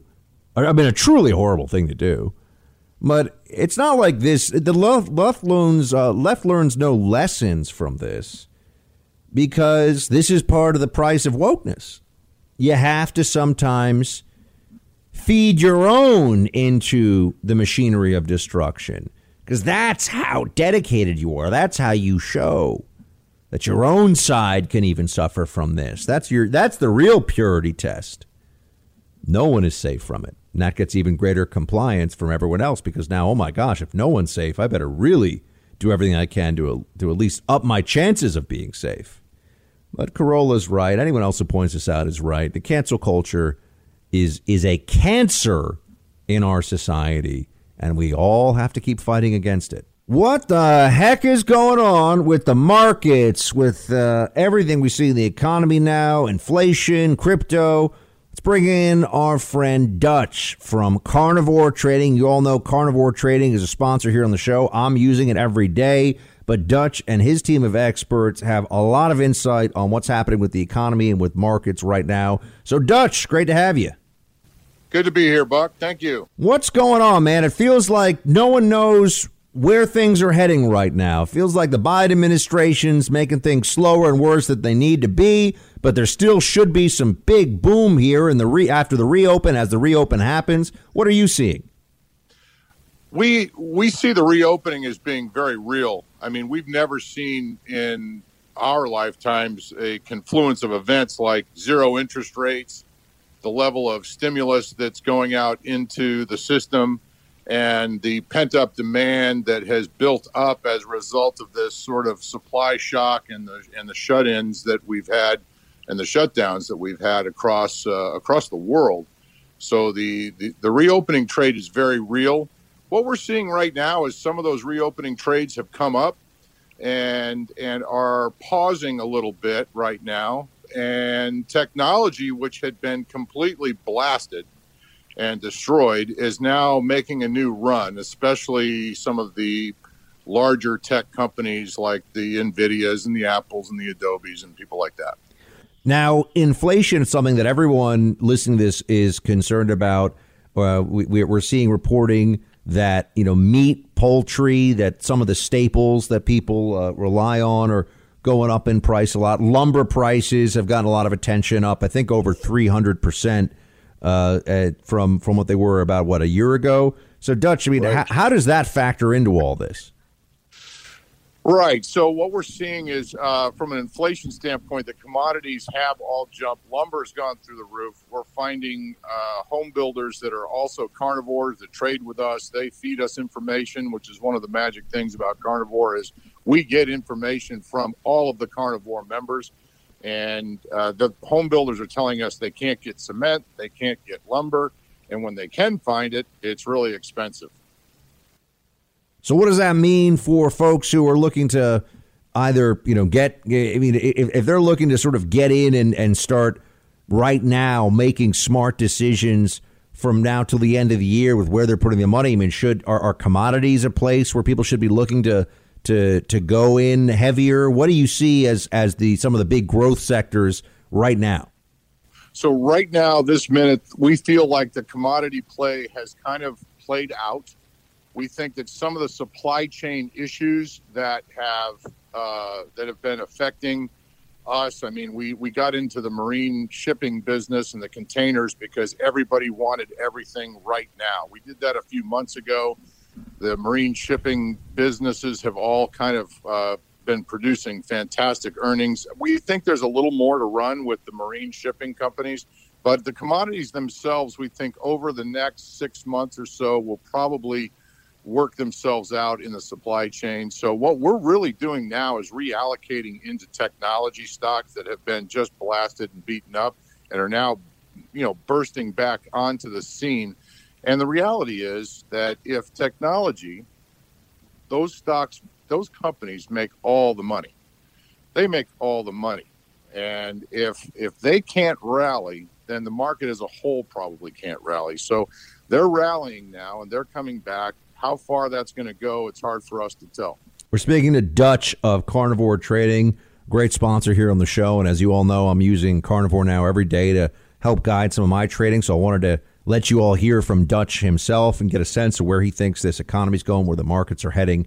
And and Dutch, to to that end, uh, you, what what would be the the triggers that you're looking for if there was going to be a, a real correction um, with the uh, attended issues of a downturn in employment and just you know an overall stalling out in the economy in the let's say the next six to twelve months, be largely driven by government policy right now, which with the Biden administration is a constant concern for me.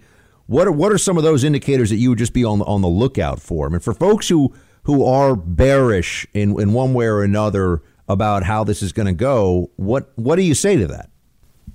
Uh, we want we're very bullish on the market as a whole, um, and and uh, I think that what we're looking for and what we think will happen here is there's going to be some indigestion, I guess. Uh, the Biden administration and what they're doing, uh, they're not going to see a lot more wind in their sails from what Trump did. They have benefited up until this point from what Trump did uh, in terms of the economics and the and the economy.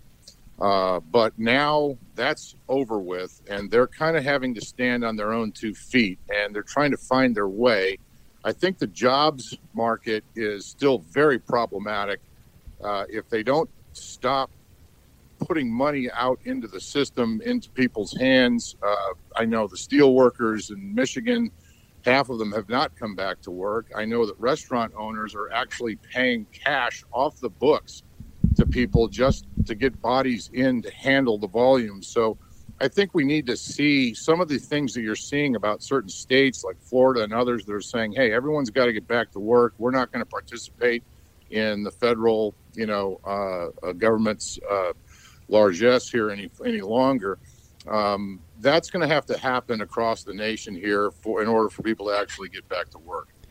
Dutch, before we let you go, when we're speaking to Dutch of Carnivore Trading, you all know carnivoretrading.com. Uh, use promo code BUCK. They're a sponsor here on the show. I, I'm using, I'm getting my carnivore messages every day and, and taking specific trades based upon what their team of experts is doing. I wanted to hear from the man himself behind this, Dutch. Uh, for, for people who are thinking, uh, you know, uh, this market feels so choppy. I don't know. You know, they're, they're a little they're a little shy about it. They just figure, oh, I'll I'll just park all my money in a 401k or something. You know, what, what do you say to people who are who are shy about using some of their, you know, a reasonable amount of their of their uh, saved assets to get into the market, Dutch, at this stage when it feels like everything is already so expensive? I understand. I think that um, I think that what you have to understand is that bonds are probably a guaranteed loser of money over the next five years as interest rates come up. So you can't go there. You don't earn any money in uh, your money market funds at a bank or at a brokerage firm, so you really can't go there. Um, the homes uh, prices have gone up quite a bit, and will they continue to go? Maybe in an inflationary market they will, um, but that's not an asset that you can push a button and turn into cash when you need it. So the real the really only asset class that's available and the only place that you, is, is the stock market that's going to give you some kind of return. We think that you really need to maintain uh, a stance of quality. So for example today our purchase our recommendation the only one we made today was nvidia. Symbol is nvda and this is one of the highest quality technology stocks on the planet uh, they've got an earnings report coming up. They've got a four for one uh, stock split coming up. And we think they might get added to the Dow Industrial Average. That's our best pick. There you go, everybody. Dutch, I'm I'm using this. Dutch and I are are are, uh, are talking about this stuff because I'm using his service. I'm using Carnivore Trading every day. Go to carnivoretrading.com. Make sure you use promo code Buck. Try it for two weeks free. And you're hearing from the man himself here, Dutch, and we'll have him back on the show to talk more about it. Dutch, appreciate you, man. We'll talk to you soon. Appreciate you, Buck. All right. Producer Mark, buddy. I was down in Florida for the weekend. I was actually down in Palm Beach. It was fancy. It was very nice. So I got to tell you, I got a little a little bit of a tan going on, Great time with the Snow Princess. We had such a, a really fantastic. We had amazing weather. Producer Mark, we, we gotta we at least gotta get Freedom Hut South going. Like we gotta have a place that we can do the show and we can go down there whenever we want. You know, I, I don't know. Maybe we're gonna have to find a place that's a whole heck of a lot less expensive than Palm Beach, though. My lord. We're gonna have to just get really friendly with our affiliates down there, so they just let us come whenever we want. Yeah, something like that. Because right now I'm just sitting around saying, "My gosh!" I mean, when when the weather is good in Florida and you're just going around there enjoy, enjoying life, it's very nice. Very nice thing.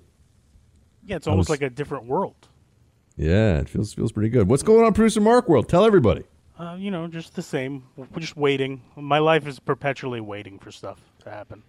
Are you waiting on the world to change? Yes. Thank you, Producer John Mark's Mayer. waiting on the world to change. Producer Mark, yeah, yeah, all that stuff, right? I think you just offended John Mayer. Uh, well, probably, and hopefully, we didn't have too many people that decided to hit hit stop on their podcast or change their radio I mean, I got to be honest. I might have if I was listening. yeah, if you if well, fortunately, you're paid, sir. Yeah, I have So no choice but to be here. We got we got to keep you there. Um, yeah, it's, I went. Uh, let's say I was down there in Palm Beach, and uh, and I very much very much enjoyed my stay. And I just was thinking a lot about Florida, and it's funny because the the, the right wingers down in Florida I talked to are all feeling like they they're they're like the people you talk to who bought Bitcoin when it was like a thousand dollars or something. They they got a real a real swagger, you know, a real pep in their step. They're like, yeah, that's right. That's how we do things here. You know, we we got Ron DeSantis. We got a state that just that just had a definitive uh, red wave in uh, in the election. You know, did really well for Republicans, even though uh, we had a little problem with the whole Biden winning the election thing going on. But I got to tell you, Florida's really great. So I've been to a couple of places in the last few weeks. You know, out in Tennessee and out in Florida, and man, there's some great places to live in America. New York feeling a little bit less like one these days. You you don't ever hear the Mad Max procession of motorcycles, do you? That's not something you have to deal with where you are. Uh, I mean, I hear I ninety five and trains going by all the time. That's all I hear. Oh. Yeah. Okay, well that's a different thing, but still, that I can imagine. I don't get to hear be- the motorcycles. No. I've never I've never seen anything like this in my life. It's all the time, and they love to do it at night too when people are sleeping. They will have these motorcycle. It's a motorcycle gang. I mean, I, I don't know if they're like a, a technically a gang, but it's a big group. It's a gaggle of motorcycle riders, and there'll be 30, 40, 50 of them sometimes. And they're the loudest motorcycles you've ever heard. I mean, they're they're clearly uh, adjusted. They they they mess with them mechanically to make them as loud as humanly possible. And then from there, uh, you have to just say, well, why don't they enforce the laws against excess noise that these motorcycles are clearly, uh, and, and they, they just don't care. Doesn't matter. They won't enforce the law. Producer Mark, I sit here and I say, why not? I feel like if they, if they can make me wear a mask, can't they pull people over that have, they have a decibel? You can get a, you can download an app to your phone. I know this may sound all get off your lawn like, but to be, but you can get a, an app on your phone, which I actually have. so there's that. That's a decibel reader for when people are too loud. And they could just the cops could sit there like they do with a speed gun, but with a decibel reader, and just say, "Sorry, dude, your your car is." And we all can tell ear splitting volume from these vehicles. Yeah. I think they do that when they actually see the car, but like, you want to get chase loud noises around South Florida or anywhere? Well, it wasn't South. I it wasn't having this in Florida. It happens in New York. That's Oh, the one thing that I, I yeah. came back here, and it was just it was just driving me uh, driving me absolutely. Can you imagine nuts. the NYPD just searching Manhattan for loud cars? I mean, if you've seen how fast the NYPD can get tickets on people's cars for illegal parking, you'd think anything was possible. I mean, they they that's the one thing that they do really really well. Um, they will get a a ticket on your vehicle in at, at a speed that is truly uh, truly mind blowing. You know, so. I feel like that's the only way the city makes money anymore. They just ticket people's cars. It is one of the ways for sure.